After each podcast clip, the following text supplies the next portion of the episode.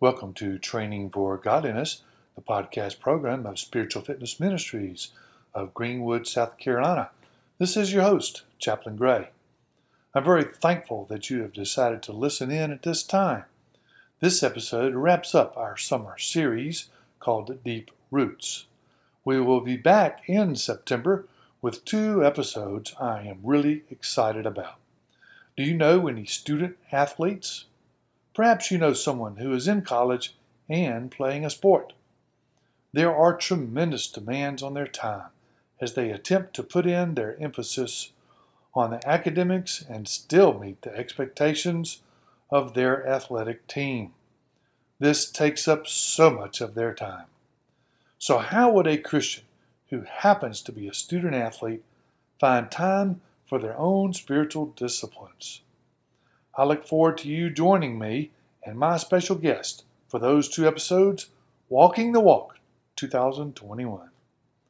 Before we go on with today's message, I want to mention two podcasts that I often listen to. First, I'd like to recommend Travis Agnew's Second Mile Podcast. Each episode's about 12 minutes long, and he has a great message for you about going the second mile. And if you like sports, you'll like Sports Spectrum, hosted by Jason Romano. Here he has guests from all corners of the sports world. You can find these podcasts on Apple Podcast, and I'm sure you can Google both of those podcasts and you will find them. Now, here's our message Waiting is hard.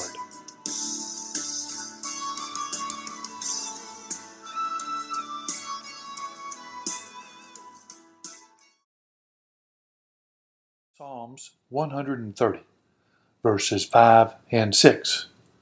I am counting on the Lord. Yes, I am counting on Him. I have put my hope in His Word. I long for the Lord more than centuries long for the dawn. Yes, more than centuries long for the dawn.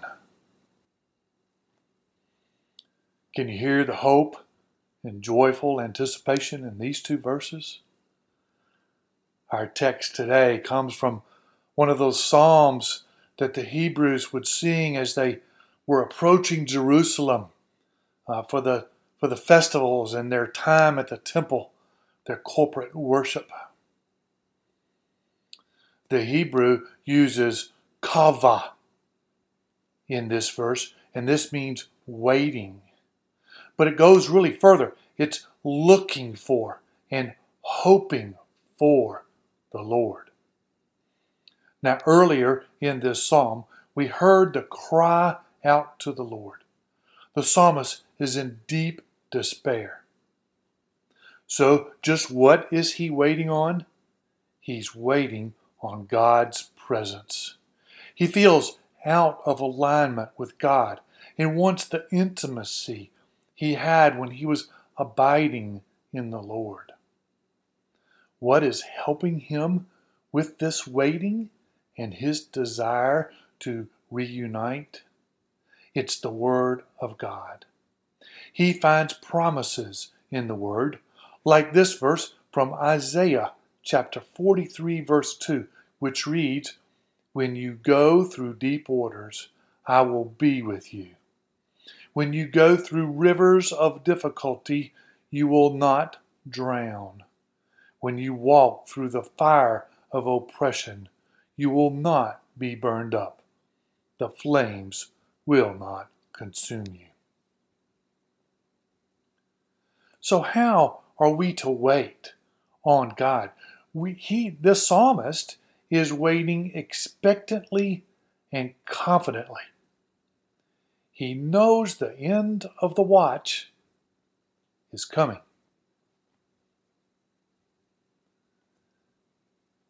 Think about submarine crews. They have to train all the time, they're constantly going on alert they also routinely will perform an emergency surfer an emergency surfacing maneuver. You may have seen pictures or videos of a submarine breaking through the surface, almost coming completely out of the water and splashing, practically crashing down. The submarine will actually go below the surface momentarily and then pop back up.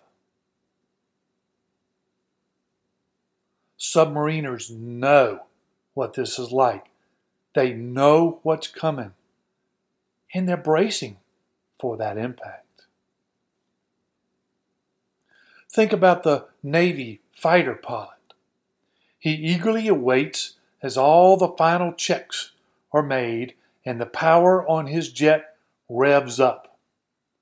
He salutes the deck officer from his cockpit, and when he turns his head back around, the catapult is throwing him off the end of the flight deck, just above the surface of the water and directly in the path of the very aircraft carrier he was just on.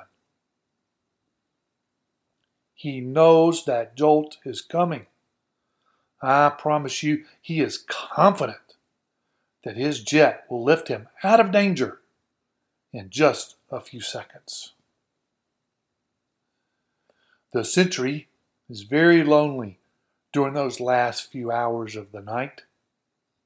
He is looking for any daylight to peek through the darkness, as that is his signal that his watch is just about over.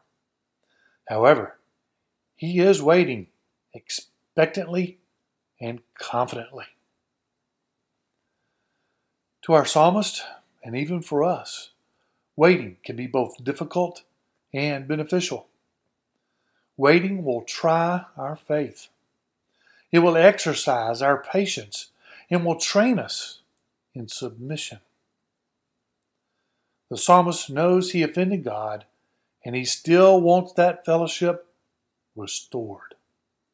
His waiting comes from deep within his soul. He is yearning for that relationship even more than the watchman yearns for the light of day.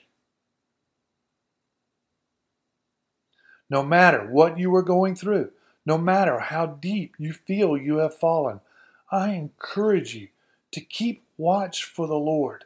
Expect His answer to your prayer and wait confidently. Put your hope in His Word. With the Lord, there's unfailing love.